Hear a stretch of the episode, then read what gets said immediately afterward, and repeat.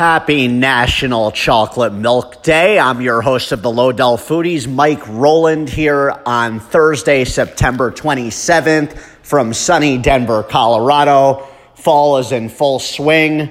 I am indoors. I was outdoors in the mornings up until recently, but it's too cold now. The sun usually gets those temperatures up by around 12 or 1 o'clock out here. That's why they call it the Mile High City. I was just reminiscing about some Nesquik and Hershey syrup since it is chocolate milk day today. It brought back, brought back some foodie memories from when I was a kid. My mom used to have one of those containers of Nesquik the size of New Jersey where we lived, it seemed like at the time, uh, just handy in the pantry. We used to go through chocolate milk like water. I've never liked milk on its own. I've always thought it was gross. I'll have it in cereal I'll have it with a bunch of Hershey syrup or Nesquik.